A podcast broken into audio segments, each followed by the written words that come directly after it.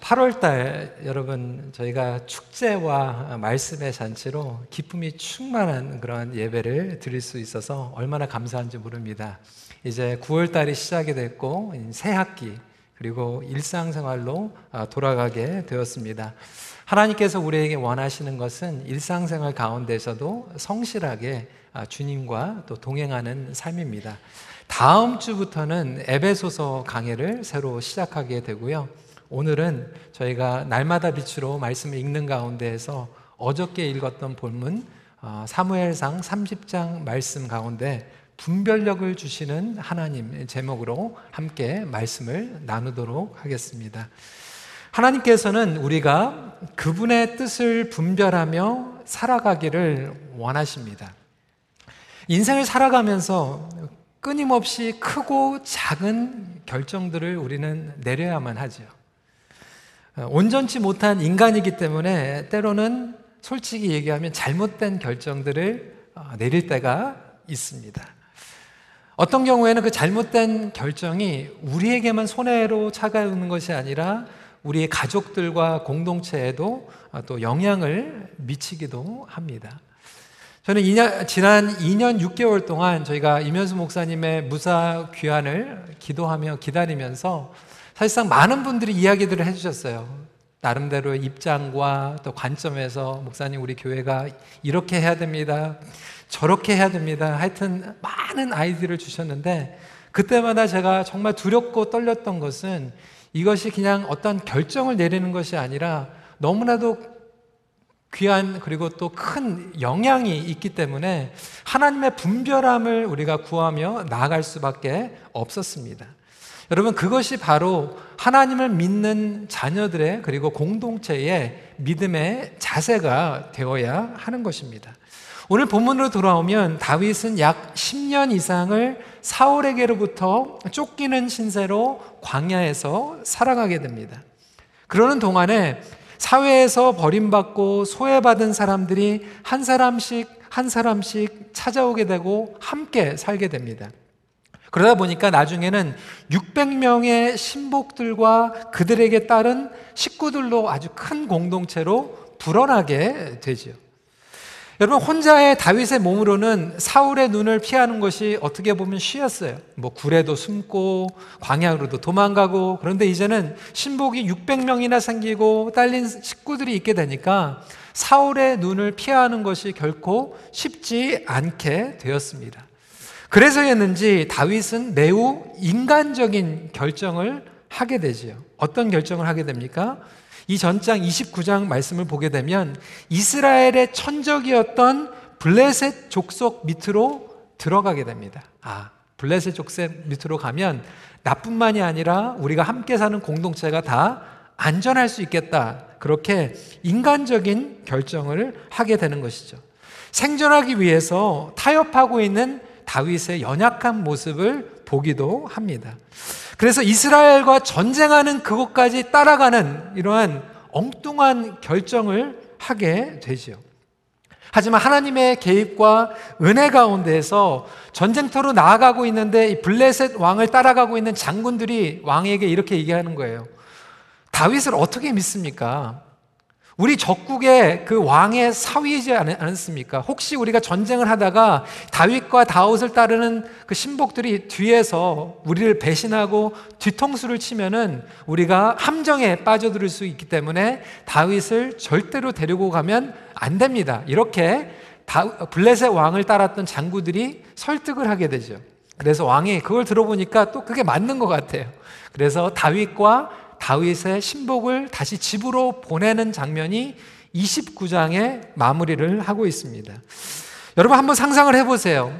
전쟁에 싸우려고 나갔는데 칼도 빼지 못하고 지금 투덜투덜 군사들이 다윗을 따라서 집으로 돌아가고 있어요. 근데 멀찌감치 집에 돌아가고 있는데 마을에 연기가 막 나고 있는 거예요. 집에 가보니까 남자들이 없는 동안에 아말렉 사람들이 쳐들어와가지고 부인과 자녀들을 다 어디로 납치하고 행방을 알 수가 없습니다. 그들의 먹고 살아갈 재산들과 식량들까지 다 빼앗아오고 아주 곤란한 상황 가운데 있는 모습이 사무엘상 30장의 앞부분입니다. 여러분, 여러분이 이러한 상황 가운데 있으면 어떻게 하시겠습니까? 어떤 결정을 하시겠어요? 사실상 오늘 우리의 삶 가운데에서 이러한 어려운 그리고 위기의 상황이 벌어지게 되면 우리는 감정 가운데에서 시급한, 다급한 가운데에서 react를 하게 됩니다. 하나님께서 우리에게 원하시는 것은 하나님의 뜻을 분별하고 그 뜻에 respond를 하는 그런 반응을 원하시는데 우리는 감정과 잘못된 이런 것 원망 가운데에서 response를 하는 것이 아니라 react를 할 때가 많이 있지 않습니까? 오늘 본문은 그런 의미에서 믿는 자녀들이 어떻게 하면 하나님의 뜻을 분별할 수 있을 것인가에 대해서 나누고 있습니다. 첫 번째로 분별력은 하나님을 바라보면서 시작한다라고 하는 것입니다. 우리는 자꾸 어떠한 결정을 내리려고 합니다. decision making을 하려고 해요. 근데 우리 믿는 사람들에게는 decision making 결정보다 더 중요한 것이 뭐냐면 discernment라고 하는 것입니다. 분별력이지요. 그래서 decision과 discernment는 다른 것입니다. 우리는 결정하려고 하는데 하나님께서 우리에게 원하시는 것은 결정하기 전에 분별하라고 말씀하고 계십니다. Pursuing God's Will Together라고 하는 책에서 데니 모리스와 척 올슨은 이렇게 얘기하고 있습니다. 인간의 의사 결정에는 한계가 있다. 결정은 우리가 내린다. 하지만 분별력은 주어지는 것이다. 인간 정신 세계의 가장 깊은 곳과 믿음의 공동체의 신비를 통해 역사하시는 성령님께서 그것들을 지혜와 인도함의 선물로 끄집어 내주셔서 우리는 단지 그것을 발견하고 깨닫게 될 뿐이다. 성도 여러분, 이러한 영적 분별력을 사모하시는 저와 여러분들이 되시길 주님의 이름으로 축원합니다. 영적 분별력은 신비로운 거예요. 하나님께서 성령님의 감동하심으로 주는 것입니다. 우리는 우리가 자꾸 그 수많은 선택들 가운데에서 결정을 내리려고 합니다. 물론 우리가 그 결정들 가운데에서 좋은 결정을 내릴 수가 있어요. 이것을 영어로 good decision이라고 얘기합니다. 하지만 우리가 지식과 경험 가운데서 내리는 것은 그냥 단지 좋은 결정뿐이에요. good decision뿐입니다. 하지만 하나님께서 원하시는 것은 good decision이 아니라 godly decision이라고 하는 거예요. 하나님의 선하신 결정이라고 하는 것이죠. 인간의 결정에는 언제나 한계가 있지 않습니까? 우리가 최선의 결정을 한다고 해도 우리의 제한된 가운데에서 결정을 내리는 거예요. 우리 자녀 가지신 부모님들, 우리 자녀들 결정하는 거 한번 보세요. 뻔하지 않습니까? 나름대로 우리 사춘기를 지나가고 있는 자녀들이요. 그 옵션들 가운데서 최선의 결정을 해요. 그들이 10년 살고 20년 산 인생 가운데서 maximize 해가지고 거기에서 최선의 결정을 하는 거예요. 근데 우리 부모님들이 보시기에는 그게 그들의 입장에서는 최고의 결정을 한 것 같지만 굉장히 제한된 결정을 한 것을 보게 됩니다. 그렇다고 우리 부모님들이 뭐 최, 제일 좋은 결정을 할 수 있습니까? 그렇지 않습니다. 우리도 제한이 있기 때문에 그렇습니다. 아무리 좋은 교육과 기술과 경험이 있다고 해도 그 수준으로 밖에 결정을 내릴 수밖에 없는 것이 바로 우리의 인간이라고 하는 것이죠. 어떤 경우에는 감정에 치우쳐서 절박한 상황 가운데서 내리는 결정들이 있어요. 어떤 분들은 상처와 그 과거의 경험 가운데서 고집과 오기로 결정을 하지 않습니까? 우리 인간이요, 다 자기중심적입니다. 아무리 좋은 일이 생겨도요, 나에게 손해가 오면요, 싫은 거예요. 나에게 무슨 이익이 올 것인가? 나에게 혹시 손해가 있지는 않는가? 그거에 따라서 결정을 할 때가 너무나도 많이 있습니다. 그것이 바로 결국 나의 수준의 결정이에요. 그러다 보니까 그 당시에는 너무나도 잘 결정한 것 같은데 시간이 지나면 그렇지 못한 것들이 너무나도 많아요. 하나님의 뜻을 분별하는 성도들은 하나님께서 기뻐하시는 선택을 할 수 있습니다. 영적 분별력이라고 하는 것은 인간적으로 좋은 결정을 하는 것이 아니라 하나님의 선하심을 구하는 결정을 한다라고 하는 것이죠. 하나님의 지혜는 인간의 지혜와는 결코 비교할 수 없기 때문에 그렇습니다. 그래서 올바른 분별력은 하나님을 바라봄으로 시작이 되는 것입니다. 성도 여러분, 하나님의 뜻은 언제나 선하십니다. 로마서 12장 2절 말씀 한 목소리로 같이 읽도록 하겠습니다. 시작. 너희는 이 세대를 본받지 말고 오직 마음을 새롭게 함으로 변화를 받아 하나님의 선하시고 기뻐하시고 온전하신 뜻이 무엇인지 분별하도록 하라. 어힐맨이라고 하는 분은 결정의 책이라고 하는 것에서 이렇게 얘기하고 있습니다. 하나님의 뜻을 따라 결정하려면 우리의 생각으로 문제를 바라보지 아니려는 노력이 필요하다. 지금 다윗의 부하들은 위기 상황 가운데에서 누구를 보고 있습니까? 사람을 봤어요. 상황을 봤어요. 다윗의 실수를 보았어요. 6절 말씀입니다. 백성들이 자녀들 때문에 마음이 슬퍼서 다윗을 돌로 치자 하니. 다윗의 신복들은 다윗을 따라서 목숨까지 바치기로 충성을 다짐했던 사람들이었어요. 사람이 이래요. 다윗이 좋다고 목숨까지 바치겠다고 그렇게 따라가다가 다윗이 결정적으로 잘못된 결정을 하고 실수를 하다 보니까 다윗을 죽이겠다고 지금 돌을 들고 있는 거예요. 그들이 보고 있었던 것은 다윗이었어요. 상황이었어요. 다윗의 잘못된 결정이었어요. 성도 여러분, 여러분은 무엇을 바라보고 있습니까? 여러분들은 무엇을 바라보고 누구를 바라보고 결정을 하고 살아가고 계십니까? 정말 하나님께서 기름 부으신 종이라면 어떻게 이런 일이 우리에게 일어날 수가 있을 것인가? 정말 하나님의 마음에 합당한 사람이면 어떻게 하면 이렇게 엉뚱한 결정을 내릴 수가 있었을까? 그들의 수준에서 지금 결정하고 있는 거예요. 우리가 다윗에게서 배워야 할 교훈은 다윗은 자기가 내린 잘못된 결정에도 얽매이지 않았다라고 하는 거예요. 정말 나 때문에 이런 일이 생겼어. 내가 지도자의 자리를 내려놔야 되겠네.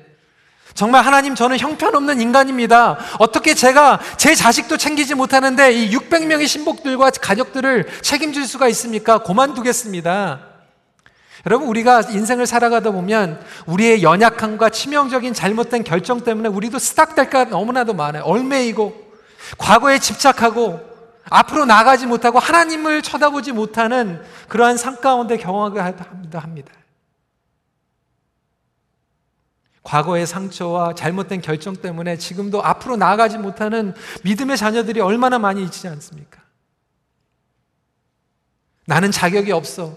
나는 아무것도 할 수가 없어. 하지만 오늘 본문을 통해서 우리가 배우는 것은 다윗은 이 절박한 상황 가운데서 돌을 들고 있는 부하들을 쳐다보지도 않았고 자기의 잘못된 치명적인 결정을 쳐다본 것도 아니고 하나님을 바라보았다는 거예요. 6절 말씀입니다. 함께 읽겠습니다. 시작. 백성들이 자녀들 때문에 마음이 슬퍼서 다윗을 돌로 치자 하니 다윗이 크게 다급하였으나 그의 하나님 여호와를 힘입고 용기를 얻었더라. 성도 여러분, 이와 같이 어떠한 다급한 상황에 처하시더라도 여호와를 바라보시고 힘을 얻는 저와 여러분들 되시길 주님의 이름으로 축원합니다.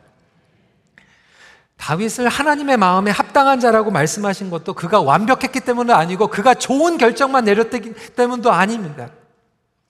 실수하고 죄를 지고 치명적인 잘못된 결정을 했을지라도 그것에 머무르는 것이 아니라 끊임없이 하나님을 향하여 바라봤던 그를 하나님께서는 나의 마음에 합당한 종이라고 말씀하셨다고 하는 것입니다.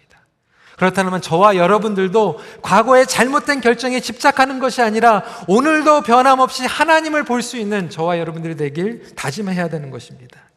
그렇다면 하나님을 바라보는 것이 무엇입니까, 여러분? 하나님을 바라보는 것. 오늘 말씀을 보면 그 구체적인 예가 드러나게 됩니다. 하나님 앞에 나온 다윗은 제사장 아비아달에게 부탁을 해서 에봇을 가지고 오게 하죠. 이 에봇은 제사장이 가슴에 착용하는 작은 주머니인데 그 주머니 안에는 두 돌이 있습니다. 제가 몇 년 전에도 이 말씀을 전하면서 그림을 보여드렸어요. 우임이라고 하는 흰색 돌과 뚜님이라고 하는 검은색 돌이 있습니다. 제사장이 손을 주머니에 집어넣고 하나님의 뜻을 물은 다음에 돌을 꺼내는데 뚜님이 나오면 예스고 우림이 나오면 노예예요. 이거 굉장히 원시적인 방법 아닙니까?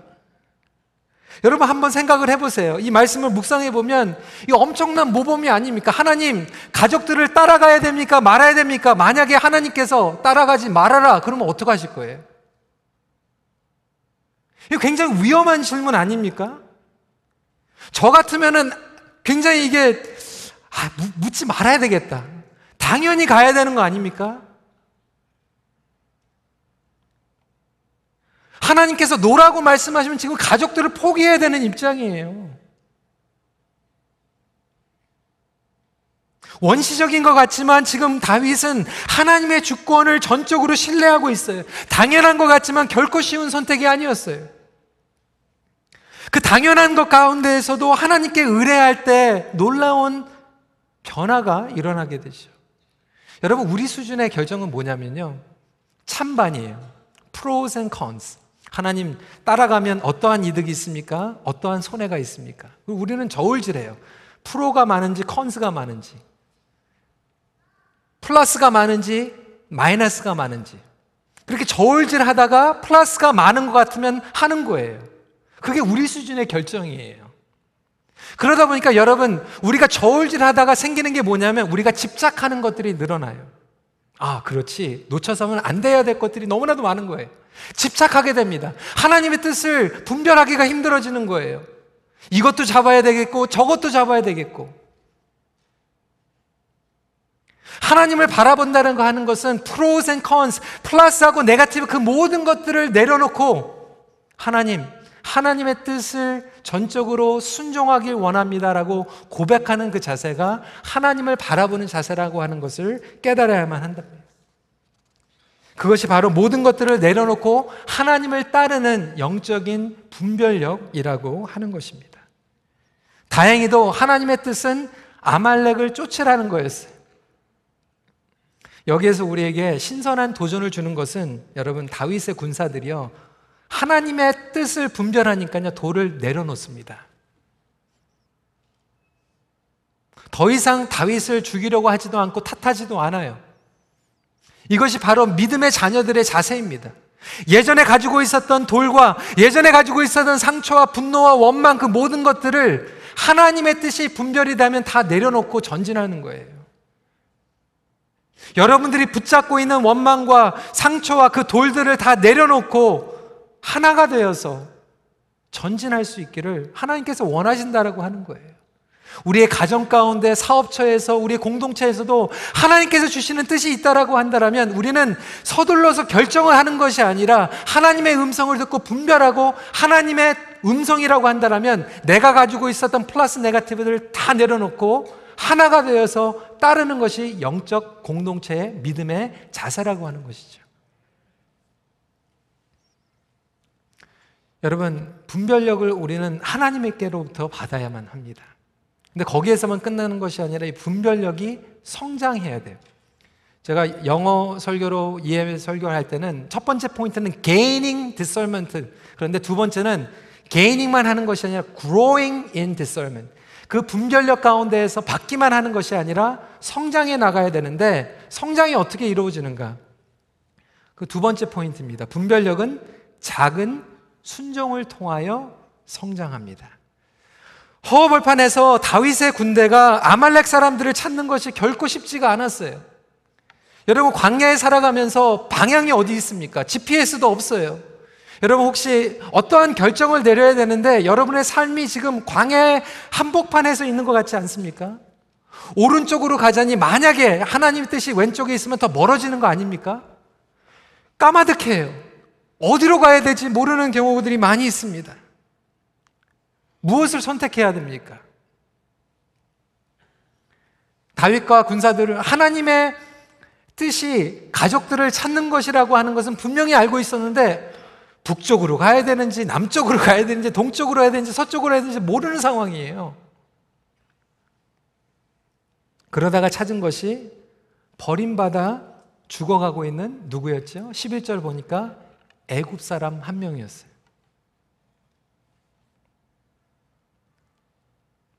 다윗은 급한 발길을 멈추어서 그에게 떡과 물을 먹여줍니다. 아니, 지금 인간적으로 생각하면 1분 1초가 지금 급해요. 혹시 자기 아녀들이, 아내들이 겁탈을 당하면 어떻게 됩니까? 10분이라도 20분이라도 좀 빨리 찾아가야 되는데 아말렉 사람을 지금 구해주는 거면 모르는데 아말렉 사람과 상관이 없는 애굽 사람을 지금 도와주고 있어요.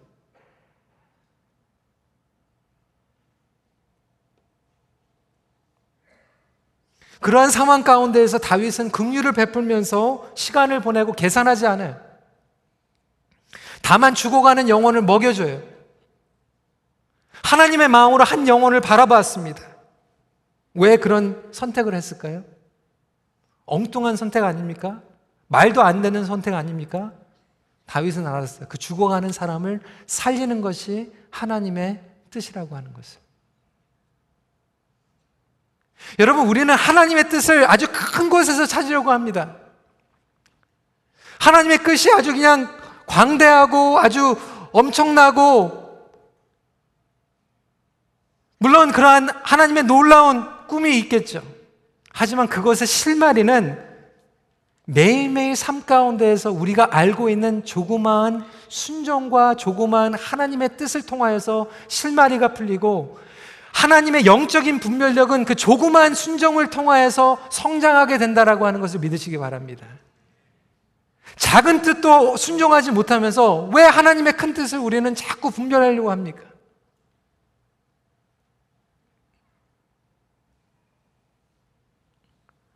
제가 고등학교를 졸업하면서 하나님의 뜻을 구했어요. 하나님, 제가 10년 후에, 20년 후에 무엇을 해야 됩니까? 하나님 저에게 어떠한 부르심을 주셨습니까? 막 금식하면서 기도하는데 하나님께서 저에게 주시는 마음은 그거였어요.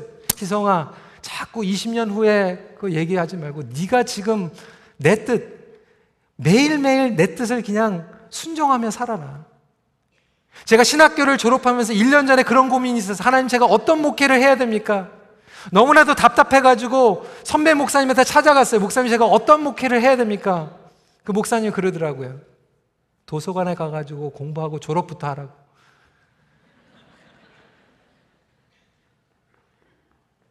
지금 있는 하나님의 뜻을 무시하고 쳐다보지도 않으면서 순종하지도 않으면서 왜 자꾸 10년 후에 20년 후에 있는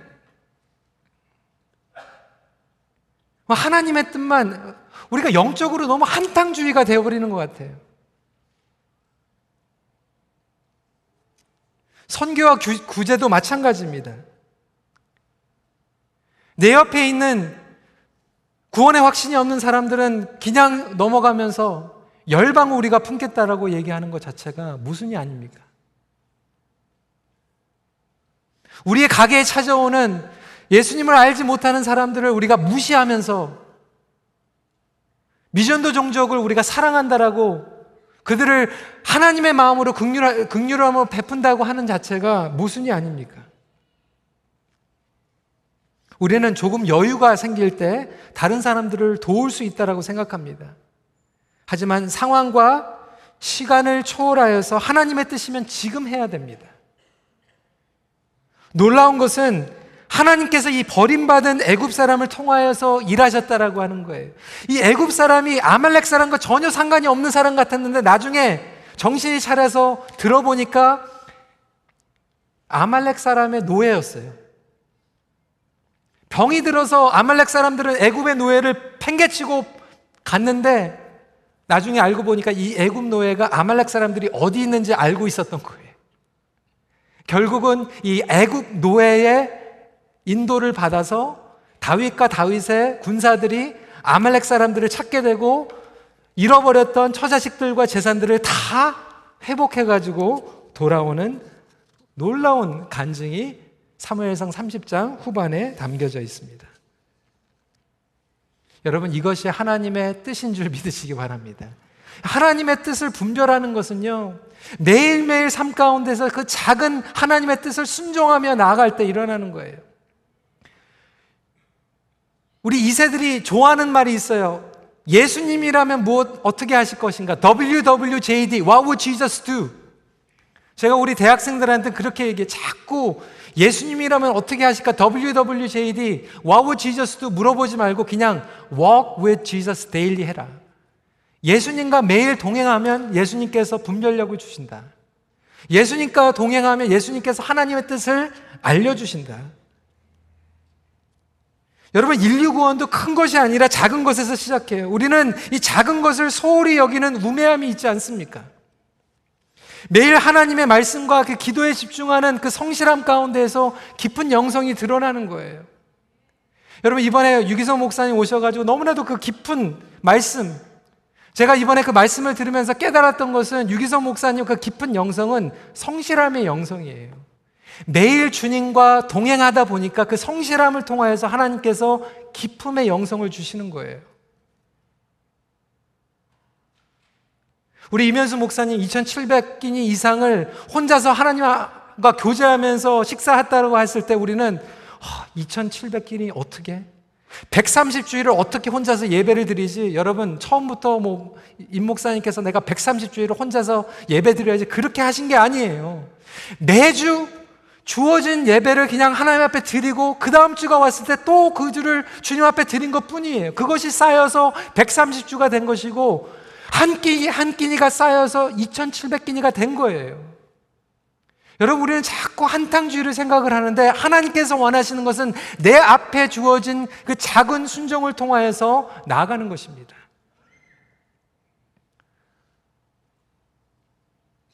아, 저는 이번에 유기성 목사님 오셔가지고 말씀 집회 하시는데 놀랐어요. 왜 이렇게 많은 성도들이 그 얘기를 하더라고요. 목사님, 그냥 목사님 설교를 제가 매일 듣습니다. 뭐 이렇게 막 얘기를 하시는데 제가 그 순간에 여러분 저는 질투 안 합니다. 제가 질투할 대상이 있지. 어떻게 제가 질투를 합니까? 근데 그런 생각이 들었어요. 아, 내가 속았다. 이런 생각이 들었어요. 아, 우리 성도들이 그냥 일주일 동안 그냥 바깥에 나가가지고 그냥 영적으로 힘들어 하는데 그래도 주일 설교만큼은 정성스럽게 내가 준비해가지고 먹여야 되겠다 이렇게 생각을 했는데 보니까 밖에 나가가지고 더 좋은 음식 다 드시고 오시는 거예요. 마침 엄마가 그냥 애들 주려고 그냥 정성스럽게 그냥 막 식사 준비하고 있는데 애들은 밖에 나가가지고 더 맛있는 뭐 드시고 와가지고 근데 불량식품을 먹으면 먹지 말라고는 하지 이건 불량식품도 아니니까 뭐 뭐라고 얘기해야 됩니까? 아, 이제 대강 해도 되겠다. 그냥 어차피 더 맛있는 거 드시고 오시는데 그런 생각이 들다가도 성령님께서 그것이 아니라 성도들을 위한 것도 아니고 하나님께서 나에게 사명을 주셨기 때문에 하나님의 말씀을 누가 듣든지 간에 최선을 다해서 준비하는 것이 저의 성실함이고 여러분들은 매일매일 삶 가운데에서 설교를 어디서 듣던 말든 하나님의 말씀을 펴고 그 말씀을 듣는 가운데서 하나님만 바라보는 것으로 끝나는 것이 아니라 바라보고 순종까지 갈 수 있는 결단이 저와 여러분들의 있기를 주님으로 도전합니다. 여러분 영성은요 바라보는 것으로 끝나는 게 아니에요. 바라보면 끝납니까? 바라보고 순종해야 돼요. 맨날 바라만 보고 끝나면 안 되지 않습니까? 바라보고 하나님께서 말씀하시면 따라가야 돼요. 다윗은 하나님을 바라봤고 하나님께서 말씀하시면 따라갔습니다. 우리의 삶 가운데서 이러한 놀라운 축복이 임하기를 소원합니다. 하나님의 뜻은 그 가운데서 일어나는 거예요. 우리는 자꾸 큰 것을 위해서 작은 것을 포기해내라고 생각합니다. 큰 일을 위해서 작은 자를 희생해야 된다라고 하는 잘못된 생각을 가지고 있어. 그것이 과감한 결정이라고 얘기합니다. 여러분, 그것이 세상 바깥에는 과감한 결정인지 모르지만 하나님의 선하신 결정은 아니에요. 작은 일에도 하나님의 뜻을 분별하면 결국 큰 일에도 하나님의 뜻이 풀립니다. 예화 하나 하고 말씀을 마치기 원합니다. 교황이 미켈란젤로를 불러가지고 그 미켈란젤로가 만든 그 다비드 상 너무나도 훌륭하잖아요. 그 비결을 얻고 싶었어요. 아니, 당신은 어떻게 이 다비드상 같은 훌륭한 작품을 만들 수 있습니까? 미켈란젤로가 이렇게 대답했습니다. 아주 간단합니다. 두 가지를 해야 됩니다. 다비드상에 집중을 해야 되고, 첫 번째로. 두 번째로는 다비드상과 관련 없는 것들은 다 버려야 됩니다. 여러분, 우리 삶 가운데에서 하나님의 뜻이 무엇인지 알면 그것을 순종하며 나가야 되고요. 하나님의 뜻이 아닌 더러운 것들은 확실히 알고 있으면 제거해 버려야 돼요. 이 두 가지입니다.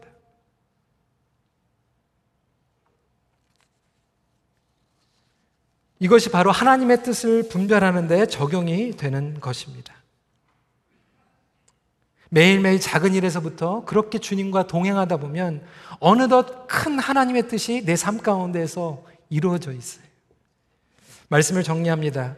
하나님의 선하신 뜻이 여러분의 가정과 여러분 공동체, 에 있다는 것을 믿으시길 바랍니다. 우리의 생각과 의지로 결정하는 삶보다 매일매일 삶 가운데서 그분의 뜻을 분별하고 살아가십시오. 기도하겠습니다.